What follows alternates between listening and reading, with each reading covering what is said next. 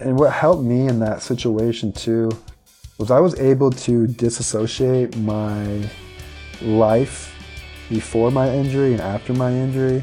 So, in other words, I never compared myself to my able bodied self before the injury. And I knew if I would focus in on that, I would never be happy. I would never be satisfied, no matter what progress I was getting. So I just compared myself to when I was first injured. I had nothing below the neck. I'm shrugging both my shoulders like this is this is great. And when you can compare it to that versus, you know, I was benching and cleaning before, uh, it just helps your spirits much more. This is Chris Norton, motivational speaker, author of The Power of Faith When Tragedy Strikes, and founder of the SciCan Foundation. And you're listening to Heads and Tails podcast. Welcome back to the Heads and Tails podcast. I'm your host, Kevin Saum, and each week I bring you an inspiring athlete story of perseverance or expert knowledge in the field of sports health and safety. Just like flipping a coin, you can't control what happens to you in sports or in life, you can always control how you respond. This is my response after suffering a traumatic brain injury in a high school football game, and I hope it leaves you feeling both inspired and informed.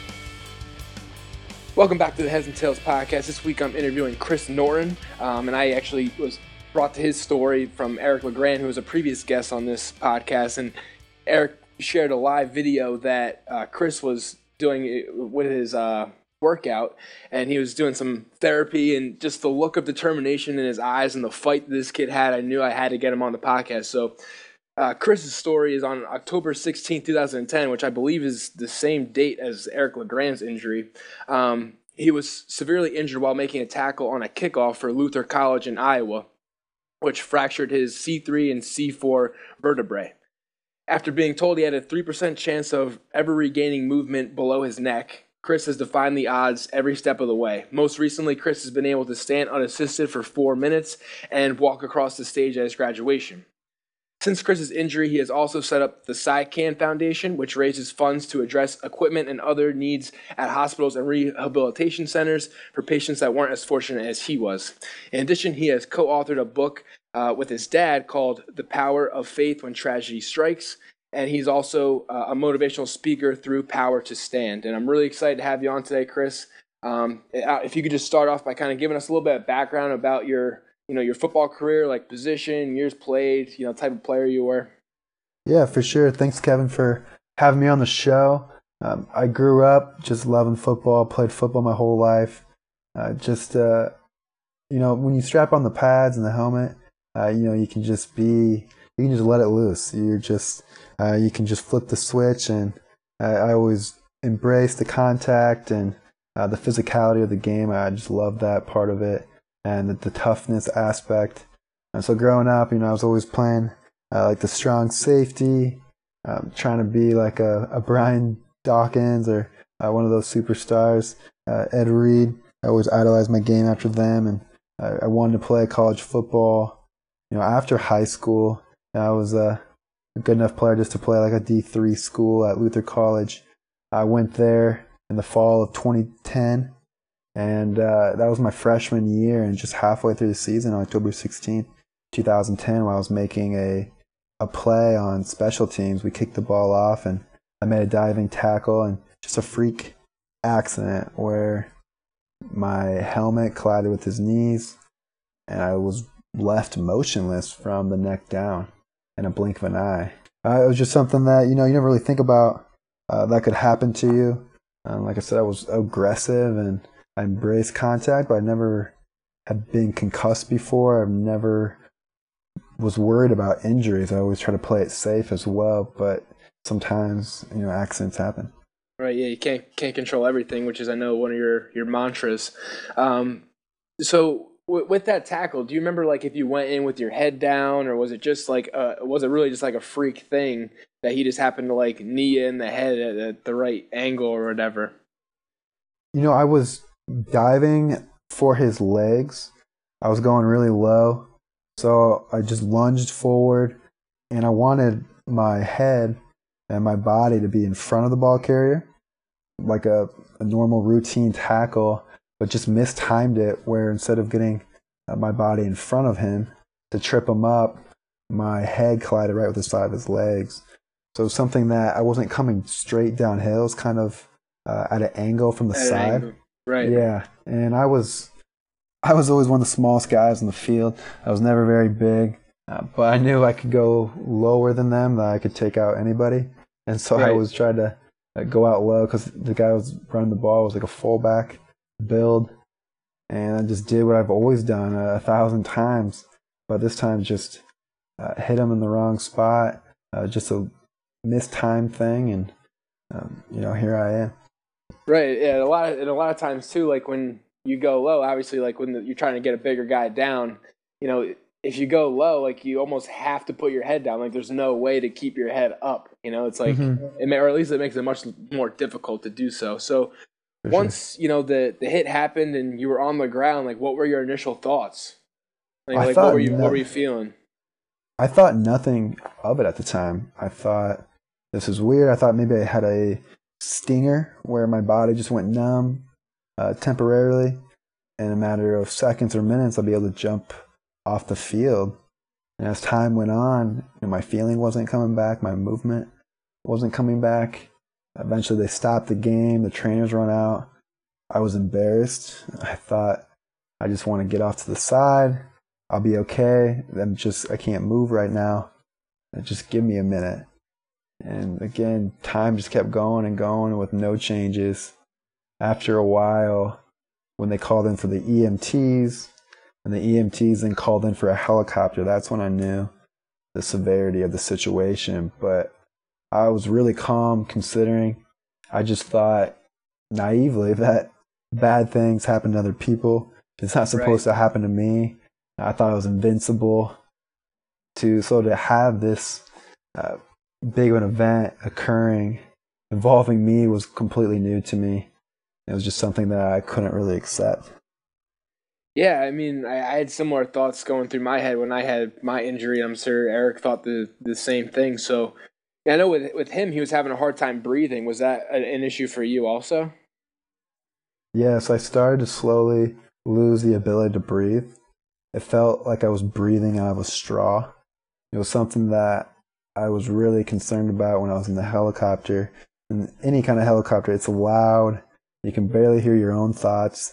And then my voice was weak and I couldn't get enough oxygen.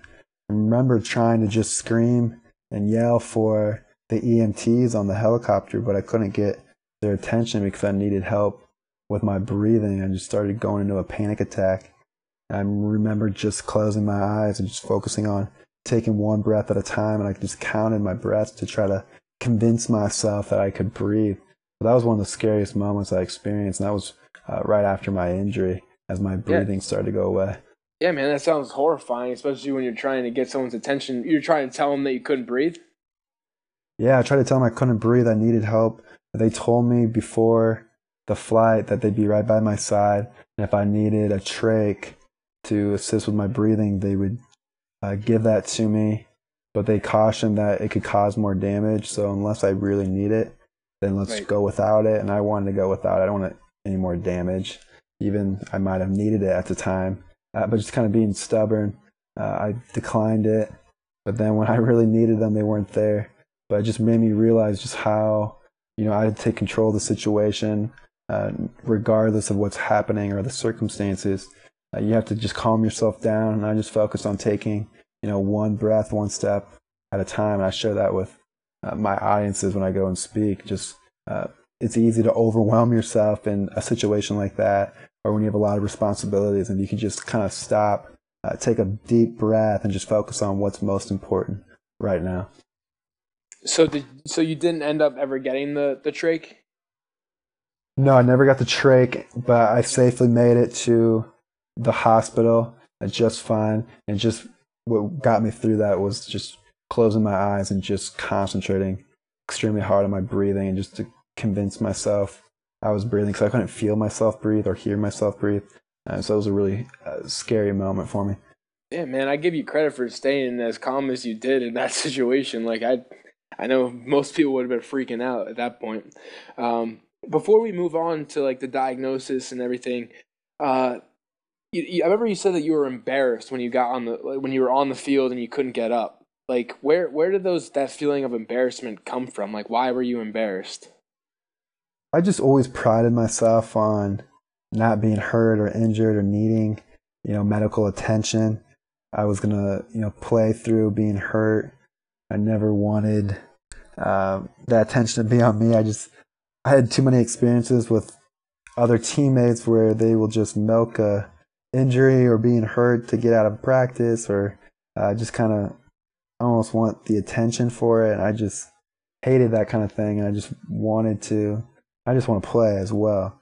And so it's important for me to be on the field and not having that kind of attention. So at the time, I was just like embarrassed that they had to stop the game for me. And right, like uh, you were one of the injured guys now. Yeah, I'm one of the injured guys uh, needing attention or something.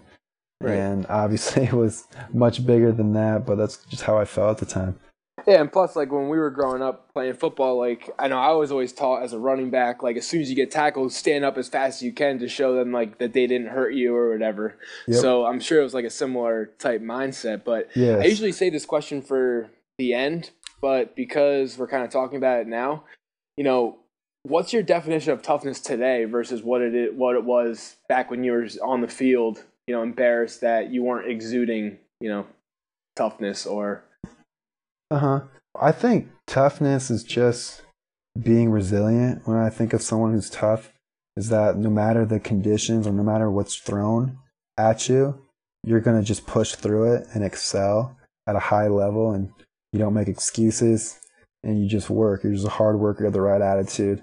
And so that's kind of what I prided myself was just uh, being a positive, hardworking person.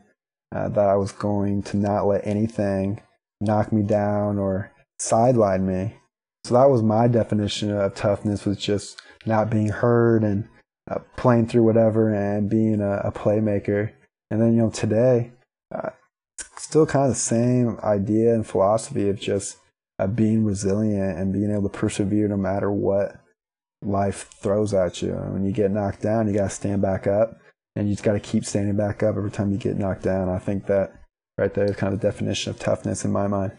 Yeah, I like that. And I, the reason why I asked that because I'm very interested in the people's idea of what toughness is because with my head injury, it was as severe as it was because I was trying to be a tough guy and I played with a concussion and mm-hmm. you know it wouldn't have been as bad had I like sat out. But I had the same mentality as you as like you know I didn't want to be the guy on the sideline. Like I used to make fun of the kids who like sat out for you know like that who we thought were milking injuries. But looking yep. back, you know the toughness part for me wasn't really playing injured. It's exactly what you said in that it's the ability to get back up and to overcome adversity, no matter what that is, you know? So mm-hmm.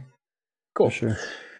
So when you got to the hospital, what was like their diagnosis? Like obviously they knew that you probably had a spinal cord injury, but when did they tell you like it was C3, C4 and, you know, what was the prognosis? At first they thought it was a complete injury they didn't tell me that right away, but just reading back through uh, their medical notes. And then eventually, before surgery, they gave me a 3% chance to ever regain any feeling or movement back below the neck. And that was something that I know just floored my family, but it was something for me that I wasn't going to accept. The percentages kind of went in one ear and out the other. I wasn't going to let it define me. I was going to do whatever I could to push through it. So they told you that as you were getting like wheeled into surgery? It was probably I think it was right after traction is when it happened. Uh, so traction when they had to realign my neck. Uh, my neck was so badly dislocated. It was a grade four dislocation, which is the most severe dislocation you can have. Uh, they had to break it back together, and it was soon after that uh, where they gave me the prognosis. So like I don't understand why doctors tell, you know, kids like these terrible odds like before they're going into surgery like I don't know why they don't just keep it to themselves. Do you agree with that? Like how did that affect you, you know, like going into a serious surgery? You know, I was again I was pretty naive. maybe I still am, but it was just something that I didn't let it label me or define me. I just again I thought I was going to be above that and push through it, but uh, I'm just kind of maybe naive mentality like that. I think though it, it, can be very detrimental to um, anyone though, because that can get inside your head. You can lose confidence and belief in yourself, and you don't have the confidence, belief, and that hope. Uh, what's going to help you push through the difficult times? And if you don't naturally have that hope uh, yourself, and then hearing that those kind of news from the doctor could be uh, detrimental to a lot of people, and I've seen it where it's uh, really affected people and how they respond to that kind of news. So I think definitely doctors and medical staff, if there's just they can find a different way to uh, approach and communicate those kind of um, diagnoses. Yeah, I, I agree with you, man. So you said that you've talked to people who didn't have that like innate hope that you have kind of like been either born with or like forged over your athletic career or your experiences. So like what do you tell those people who don't have have hope? You know, it's really tough because I think everything kind of starts with hope, and then that will kind of fuel uh, your motivation, your attitude, your effort, your purpose. But I try to just then be an example of hope uh, that you know this is what happened to me. Uh, this is where I'm at. I've been able to you know recover. Uh, you can do as as well. Like this is what I did, and if you continue uh, to do what you're doing now, you may not get the results that you want. And right. So that's just something I, I just try to be an example then of hope. And also, I mean, that's what I did too when I was down. I wanted to find other people who were doing great things, who were able to uh, recover. And that just kind of makes you optimistic for your future that if they can do it um, maybe i can too. So i think that's a, a big thing too is just being an example and showing how other people have persevered as well through this, a similar situation that's great yeah that's what i'm trying to do with this podcast and sharing your your story uh, so so once you go into surgery you know what what what's next in in the process you know, when I woke up, I had breathing tubes and wires running from me. my life was flipped upside down. Then it was just going to work. My first therapy session was just nodding my head yes and no. That's the only movement I could do. And then eventually I, I was able to shrug my left shoulder after surgery, which was a big breakthrough because they didn't think I was going to get anything back. And I just eventually I just kept moving the sensation um, from the top of my shoulders down, uh, you know, through my stomach, then eventually to my feet. Uh, just constantly training in occupational therapy, physical therapy, just doing what I can to try to wake up my body, uh, get it firing again, and just over time, uh, that hard work just slowly pays off when you are getting a little better each and every day. Those inches add up over a long period of time. That's that's a great message. So, like, how long after your surgery did you start physical therapy? I would say, I think that that very first next day they started doing a little light stretching. I did some head nodding, but it was later that evening after surgery, just kind of recovering from being put to sleep and all those kind of complications that come with uh, going to sleep for so long for surgery and the, the trauma on the body after a major surgery like that. But uh, as soon as I was really functioning and uh, coherent with what's going on. I wanted to get out of it. I wanted to escape it. Like I didn't want this to be my life, and I just kind of kind of went into uh, went went into it as like a fight. Like I'm gonna fight my way out of this. So I asked Eric this same question. So like you go from being this college football player, you know, at like the peak of your athletic performance to not being able to move anything. So like how did you what like how did that make you feel? Obviously, you know, probably frustrated, but how did you handle those those feelings? That was honestly one of the toughest parts about the whole thing. Uh, you have a, like a sense of identity. I think we all have our own identity of what we pride ourselves on and uh, what we kind of uh, believe in and who we hold ourselves to. And For I always sure. held myself to an athlete. I was a competitor. I prided myself on my athletic ability and being competitive. And that was, I thought, my identity in the world, my value that I offered. And so when that gets taken away, it's just, you know, who am I? I, I ask myself a lot, like, uh, am I still Chris? Am I still that same person, even though what I've been working on my entire life, which was athletics and sports and uh, physical movement, like, can I still be the same person? Like, And I, I realized that, you know, physical movement is not everything. It doesn't mean like anything else is less valuable. You just got to find it.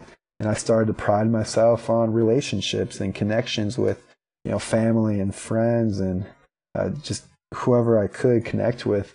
And that brought me a lot of value. And I just try to figure out, you know, what can I do um, to offer something back to the world other than just thinking about Football, myself yeah. and my physical ability. Yeah. So it, it, it did a lot of soul searching. And I think everybody who deals with spinal cord injury has to probably do that at some point. It's just coming to terms that, you know, have, I'm to have to shift my identity. But I also think if, even if you're not injured, you can still go through an identity crisis. I know uh, kind of the joke of the people who are 40 years old, maybe wearing a Letterman jacket you know, like sometimes people love to relive their glory days in high school, and that's um, all they can talk about and, and like think and refer themselves as like the maybe the jock of high school, but then uh, you can't move on from there, kind of thing. I think uh, that's just like one little example, but I think there's a lot of different times that people just hang on to past identities, but as people, we grow, we change.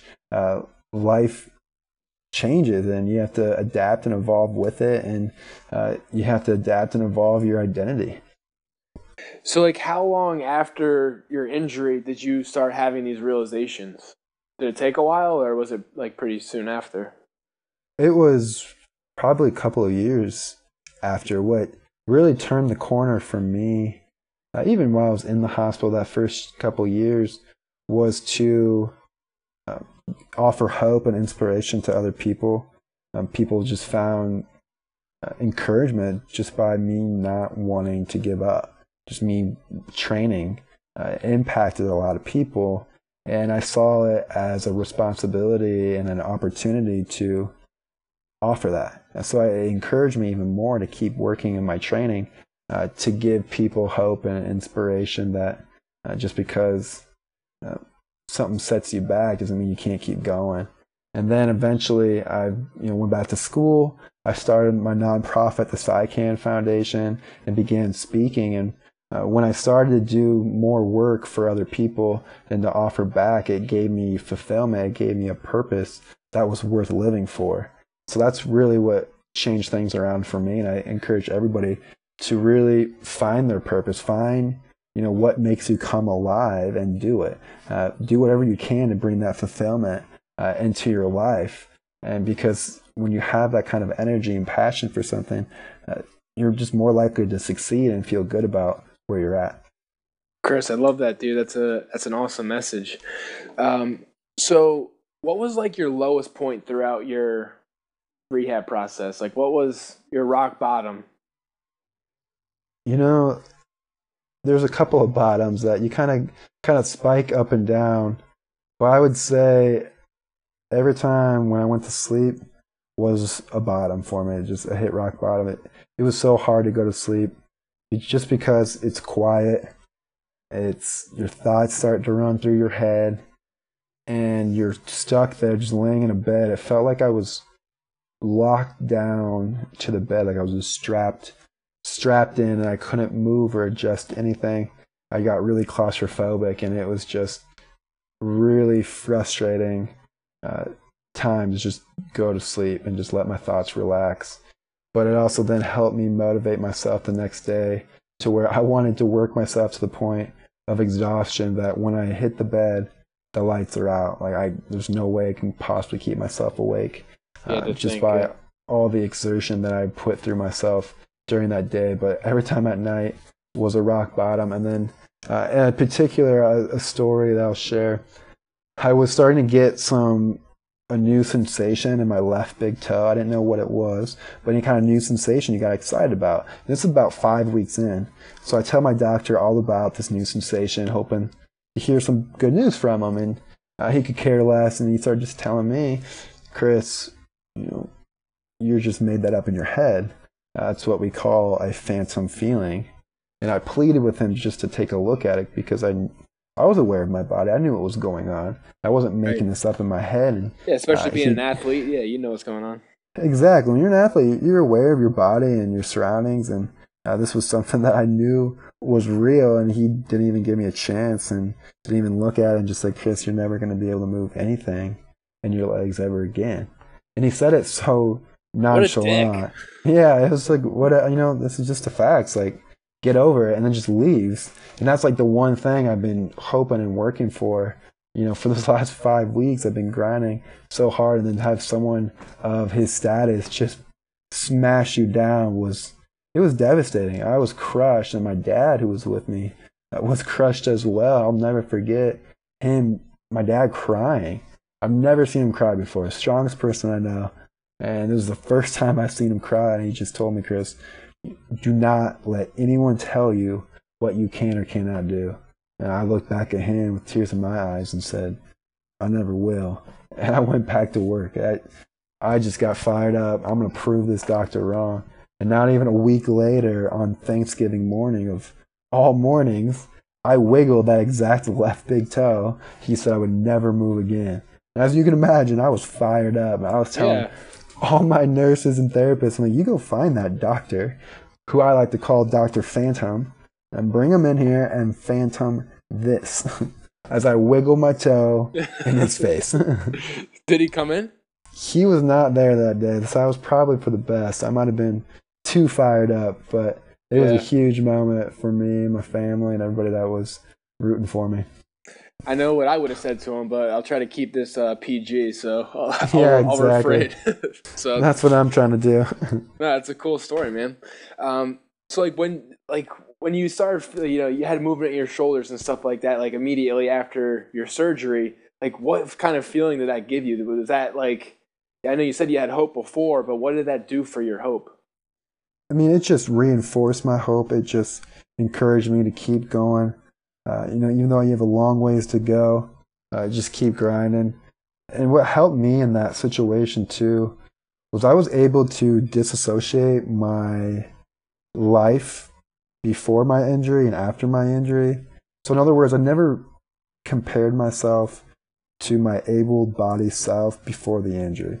And I knew if I would focus in on that, I would never be happy. I would never be satisfied, no matter what progress I was getting. So I just compared myself to when I was first injured. I had nothing below the neck. I'm shrugging both my shoulders like this is this is great. And when you can compare it to that versus, you know, I was benching and cleaning before, uh, it just helps your spirits much more. And then I just kind of went into, you know, what can I do today to get better? I just ask myself every single day, what can I do to get better? And I just wanted to get just a tiny bit better so that I can just keep building off that. So I always look towards the future and not focus uh, too much on where I came from and just kind of stayed in the current and not let myself get overwhelmed by where I was or how far I have to go.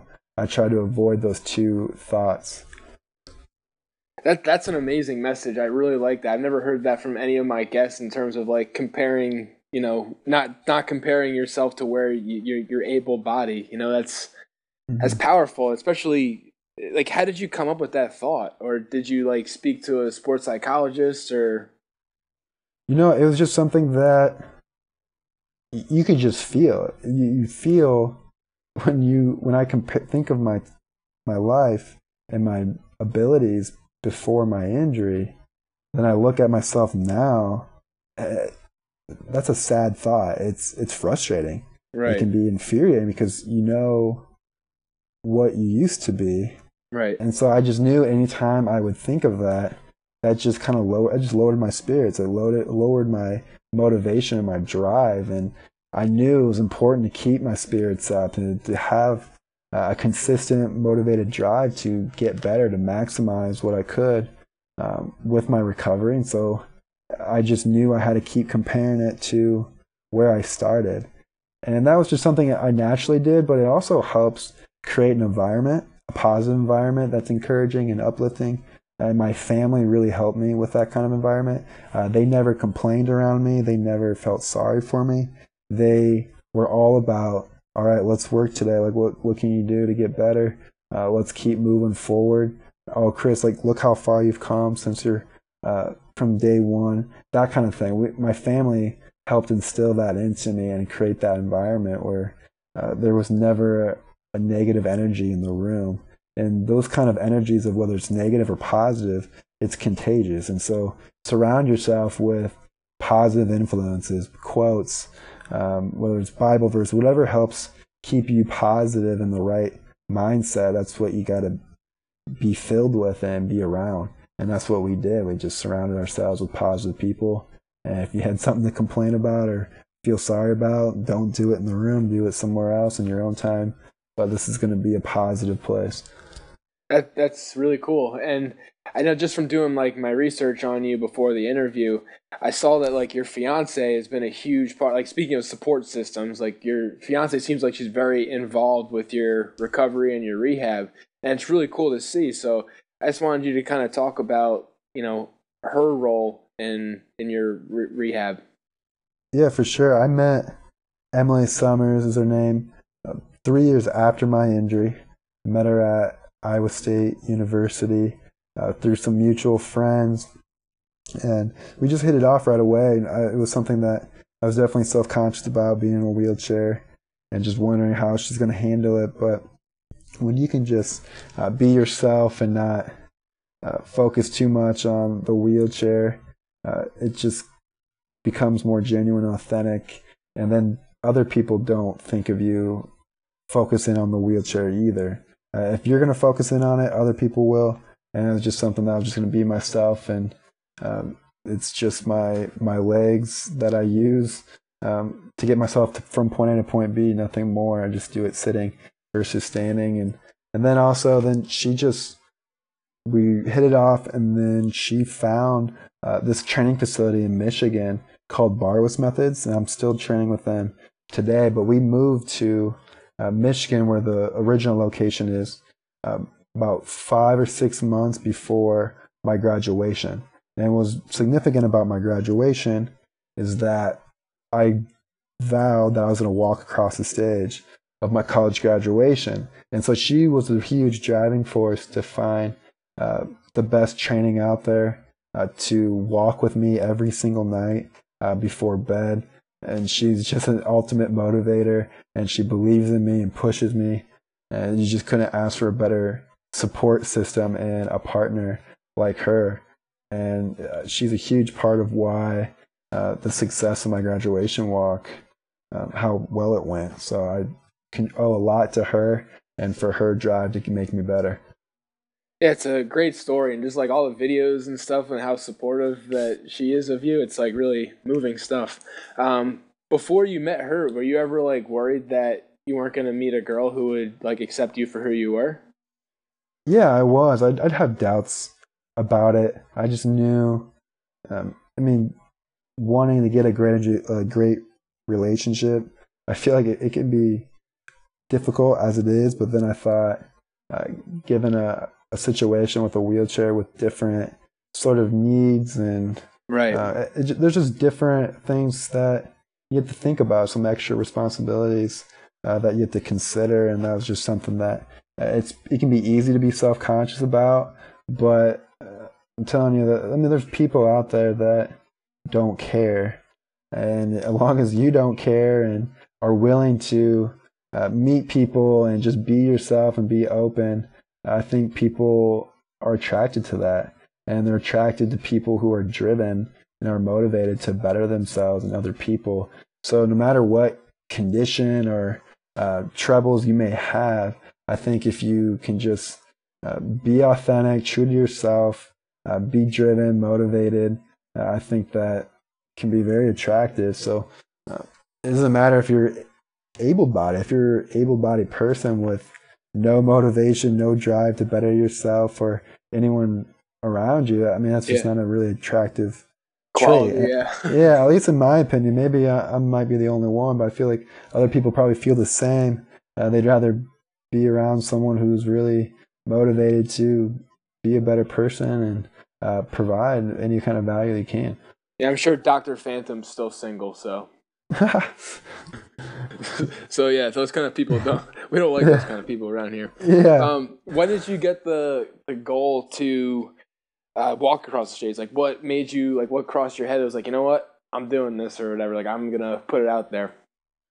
You know, was, at first it was just something for me to really stay focused on. I think when you can set a goal uh, that you're really committed to, it increases your your focus, increases your motivation and uh, your work ethic. And so I knew just to keep focus on my training, it would help me work towards that.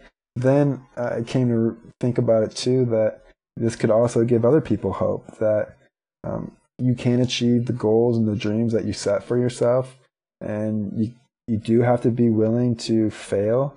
Uh, that is a possibility, but it's worth it in the end, no matter what happens. So I wish I just went into it that you know I'm gonna work as hard as I can each and every day. If I get to that stage and fall, so be it. I know how hard I worked, and I can live with that. And thankfully, though, I, I didn't fall, and I was able to successfully walk across the stage with the help of Emily. And another motivation behind that was, like I said, to give people hope and inspiration. It went better than expected, and uh, the video has gone viral and it's been viewed over 300 million times across the world. And we've just been blown away by how successful that's been. But it just kind of shows too that the, the world needs some hope and inspiration. And there's so much bad news going on. Uh, it seems like every single day. I try not to get too involved in it or read about it, but uh, I think everyone can use a little more hope, a little motivation, no matter who you are. I need motivation at times, and I'm happy to do what I can to offer that. Yeah, and you definitely do do that, dude. So, um, so what what was it about that uh, training facility in Michigan? Like, what was what what was different about them as opposed to like any other facility? And is that where the video that I saw that Eric shared? Is that where you were? Yeah, I was training at Barwis Methods, the video that Eric shared. And I love Barwis Methods because uh, they really help push me outside of my comfort zone. Uh, they, uh, I get a lot of training hours there, the availability. The atmosphere is incredible. You're not in this sterile hospital setting, which, no offense to that, sometimes, you know, hospitals have great um, equipment and, and, great people, but uh, it's just a little, adds a little bit more of energy when you're in a gym with loud music, and I'm Especially used to that kind of going from being an athlete to you know, yes, yeah. of course, yeah. So that, and then uh, they also just believe in me. They believe in the people they work with that um, you will achieve your goal. You know, my goal is to eventually walk independently. I know I still have a long ways to go, but they 100% believe in it. They know I'm going to do it, and they are willing to work uh, just as hard, if not harder, than what I'm willing to work. And that's something that I always look for in a trainer, uh, wherever I train at. Uh, you can go to the best training facility in the world, but if your trainer's not motivated to uh, see you succeed as badly as you want to succeed, then I don't think it's worth it. That's what I really try to find is uh, working with the right person, and then all the equipment and stuff is just perks added on it. But you can have the best equipment in the world, but if you don't have someone that uses it right and is going to push you and and push you outside your comfort zone, it's not worth it. So I would just encourage anybody to find those the trainers and the people that are going to push you, believe in you. And I get that from Barwis Methods, and I get that from my trainer, Nick Lucius. Well, I'm definitely going to link them up in, in the show notes so other people maybe going through the similar things as you can can check them out also. Definitely. Um, so when did you ultimately come back to your teammates at Luther? I came back for the first time to campus for the football banquet, which would have been probably four or five months after my injury. And it was a, a bittersweet thing because you're coming back to an area that you're familiar with, but you have to operate and move so differently and everything that how you do it, do things has changed. But it was always great to see my teammates. My teammates were a huge support the entire time, the whole football program, my entire college. Uh, everybody really rallied around me and to lift me up and visit me as much as they could. And so I'm definitely forever grateful for all those people. Uh, when was like? Did you ever get the opportunity to like watch them on the sideline? Like I know for me with my injury, when I had to go watch my team on the sideline, was something I really struggle with. So I was curious, like how you kind of handled that situation. Yeah, my coach was really good about just letting me be involved as much as I want to be involved. And he always had that conversation with me, like, Chris, you want to be treated as a coach, as a player, as a player coach. Uh, you know what you know what role do you want? Like we'll get you a, a spot on the staff, we'll get you a spot on the team. Uh, you just let us know like how involved you want to be, and uh, so they were great. It was just pretty much just an open door policy. I can come to practice if I want. I can go to the sidelines of the games if I want. I could travel with the teams, and I try to just balance that with my training schedule and class schedule, which was pretty strenuous. I never really had time to do a practice or do filming or anything um, outside of just being a kind of a fan that would be on the sidelines with them and do some pregame stuff for them. Cool. So, do you think that being on the sidelines was like helpful in your recovery or made it worse? Well, I think it's. Like I mean, mentally. it was hard at first. I, I know what you're saying. I'm trying to think about kind of my progression. I think with everything that you're used to doing as an able-bodied individual, the first time you're doing it as like in a wheelchair was tough because you remembered how exactly you did it before. And so there's always that kind of uncomfortable first time adjustment, but it was just something that the more you experienced it, the less you thought about how you used to do it before your injury. Kind of like I talked about earlier, just trying yeah. to disassociating those two things. But when something's presented to you in your face of, wow, I used to, that used to be my game jersey, that used to be uh, my position that they're playing. And it was hard to kind of, it's a tough pill to swallow at first, but you just kind of adjust to it and you kind of get used to it. You kind of get over that sting and then you move on and uh, you, then you just start appreciate that you're there, that you're alive, that you can be part of the team still, no matter what. And you just got to find then value in somewhere else. Uh, you just can't hold all your stock, all your value in just one thing of physicality because you'll just be miserable. And so I just moved it to being appreciative, being part of the team, and being on the sidelines. Yeah, it's a really mature thing to do for a young kid like yourself. Um, I say young kid, I'm probably the same age as you, but how old are you? I'm 25. Yeah, 27. So I got a little, I got a couple years on you. Okay. But okay, so what are your feelings on kickoffs in football? I think it's definitely probably the biggest risk factor for like spinal cord injuries and head injuries. I think though they're also doing what they can to prevent those injuries from happening. I know when I was playing, we had a 10 yards running start then immediately after that season, you only got five yards head start. So just kind of taking down that momentum. I know they scooted the ball closer just to avoid those high velocity impacts that people were having on those special teams play.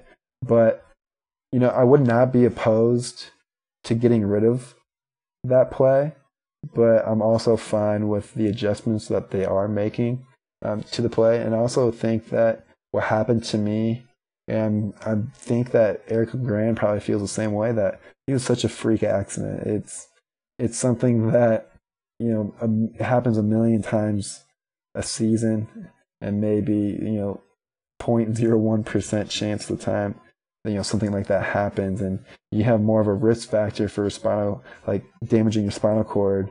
You know, running to the gas station, uh, driving a car, riding a bicycle than you do uh, playing football with a spinal cord injury. So I don't know. I kind of weigh it like that, and kind of how I think about it. And there's always kind of a risk factor for everything you do, and something that football has taught me so many different lessons that uh, it's just something that you can't teach other way, other way, any other place than football with like the team and the hard work and the commitment that that really helped me get to where I am today. Yeah, I like I like that, man. That's a, a good response. And I don't know how I feel about the situation with special teams. Like I I think in some ways, like with Eric, he said that you know that's where people make their living. You know, there's some guys in the NFL like that's what they do is they play special teams and like when you're on a college team like you were, you know, a young guy mm-hmm. trying to make a name for yourself, like that's where you do it. You know, so you yeah. take that away and you take away opportunities for people. So, you know, I can kind of see it both ways. You know, but for sure. All right. Um. So, what advice do you have for athletes who sustain career-ending injuries, other than using you as an example because you're definitely a, a great role model? I think just find a new identity I think it's easy for college athletes, professional athletes. Uh, you leave your sport, it ends abruptly, like how not how you want it to end, not on your terms, which is frustrating. But just find where you can add value somewhere else, something else that makes you come alive, and you can um, feel fulfilled by that. Um, so you lose the fulfillment of playing a sport and just find something else that brings you that kind of same joy and fulfillment. So I would just say, you know, find a new identity, do what makes you come alive, and really try to create your own purpose in life and uh, make it so it's something that you're excited to wake up to. Uh, for me, uh, my purpose is to just inspire as many people as possible, and that motivates me every single day to do what I do, um, to speak and to start my nonprofit, and just get my book out there. I just want to, you know, be able to give that hope and um, because I've created a purpose that's worth living for, I don't I wouldn't change the play. I wouldn't go back and do anything any differently uh, because I love my life. I'm, I love what's going on, and I feel like I'm being used for a bigger cause than I ever could have done before. That's great. So when you, as we're on the subjects, can you tell us a little bit more about uh, your SciCan Foundation and how that kind of kind of came about? Yeah, so through my experiences with training and rehab uh, in the Midwest, I found that there's not a lot of opportunities for people with a disability to get access to great therapeutic equipment. I had the luxury of using great equipment at the Mayo Clinic in Minnesota. I go to Iowa and I was discouraged by the lack of options there were to get better, just to train, just to exercise. Um, I think everybody should have access to therapeutic equipment or have access to exercise equipment because uh, even if you're not recovering and trying to get movement back, uh, just that, you know, it's just like there's a, a, sense of happiness or joy that comes from working out. Like when you're done working out, uh, you feel good maybe not right away because you're dying from the workout, but right. you feel good about yourself and your self esteem after you work out. And there just weren't opportunities for people uh, like myself to really excel in their recovery or just their health and wellness. So, with that in mind, uh, we decided to start a nonprofit and provide more opportunities for people who uh, have limited mobility or have some sort of disability, not even spinal cord injuries, but um, whether it's brain or MS or uh, cerebral palsy. There's so many different things that people need uh, just so they can exercise and get better. And we want to provide as many opportunities as we can. And so we've really started just kind of locally within kind of Iowa, Minnesota to get those uh, opportunities available to people. Really cool. And that's definitely finding a, new purpose as well. Um, exactly. Um, can you also talk about uh, your book and how you guys came up with the idea to write the book and uh, I know faith was a big part of the book as well. So if you could talk about how faith has played a role in your recovery. Yeah, so wrote my book and published it back in October of 2015. It was something that my dad and I always wanted to do was to write our story and to share that with the world because there's so many different lessons and values that we gained from that experience that we felt compelled to uh, not hoard it and, and, just share it with everyone so they can learn from it and be able to maybe get out of a situation like ours and be able to move past it in a positive, encouraging way. Well, we've never written a book before, so that was always something that held us back uh, to writing it. But then we got approached by a writer out of Atlanta, Georgia named Christy Hayes. And she was so moved by my story that she just offered to ghostwrite the book for us. And she's a professional author. She's written a USA Today best-selling book, and so I had a lot of experiences. And of course, we jumped on it, and we uh, felt in line with her views and her values and her, her ability to write was right where we wanted, way better than ours. And uh, she helped put it together for us. So if it wasn't for Christy Hayes, the book would not be out there. And then the book also serves as kind of my um, testimony to my faith and the importance of faith. Uh, oftentimes when I speak, uh, that's kind of a sticking point to talk about faith. So it's nice having my book to uh, be available as you know how my faith really helped me. But it's not just a faith-based book. Uh, there's so many other things that go on in the book, but faith is definitely something that's been important and it's helped me through those most difficult moments. Uh, believing in God's plan and just praying and being appreciative of what I do have and not what I don't. That's great. Yeah, and I actually recently I did a book review a little while back on Tim Tebow's book Shaken, uh-huh. and I'm sure there's like similar things because he obviously uses faith a ton in his career and you know when things don't go his way so yeah I, I, did i did had i known that you had a book before today i would have uh, definitely went on amazon and bought it but i'll i'll buy it after after this uh this in after we stop recording. And uh, i'll link it up in the show notes and the, just again the, the book's called the power of faith when tragedy strikes. Um, so before we f- finish up the interview can you uh, tell the audience like where they could find you and support uh, the SciCan Foundation? Yeah, so the SciCan Foundation is just scicanfoundation.com is where you can learn more about that. If you want to make a donation, uh, we would appreciate that. Uh, if you want to know more about uh, myself and what I'm up to and my progress and updates, uh, go to my Facebook account, uh, just Chris Norton, and follow me there. In addition to that, my speaking website is just nortonmotivation.com. You can see all my speaking information again more about my story because it's something that I think people listening to this might be encouraged to follow is my journey to uh, walk Emily down the aisle for our wedding, which will happen in about a little over a year. We don't have the date um, set solid right now, but that's the next mission. The goal is to walk her down the aisle. So that's what's really driving me today and motivating me to train three plus hours a day. Well, get it, dude. I believe in you, man. You'll, you're an inspiration to everyone, and I appreciate um, you taking the time to share your story and to really serve as a role model for you know able-bodied athletes and injured athletes and helping people to transition to a life after sports and finding a new identity. I think um, i'm super excited that i was able to, to get you on here. So thanks chris. Yeah thank you kevin for having me. Chris norton everyone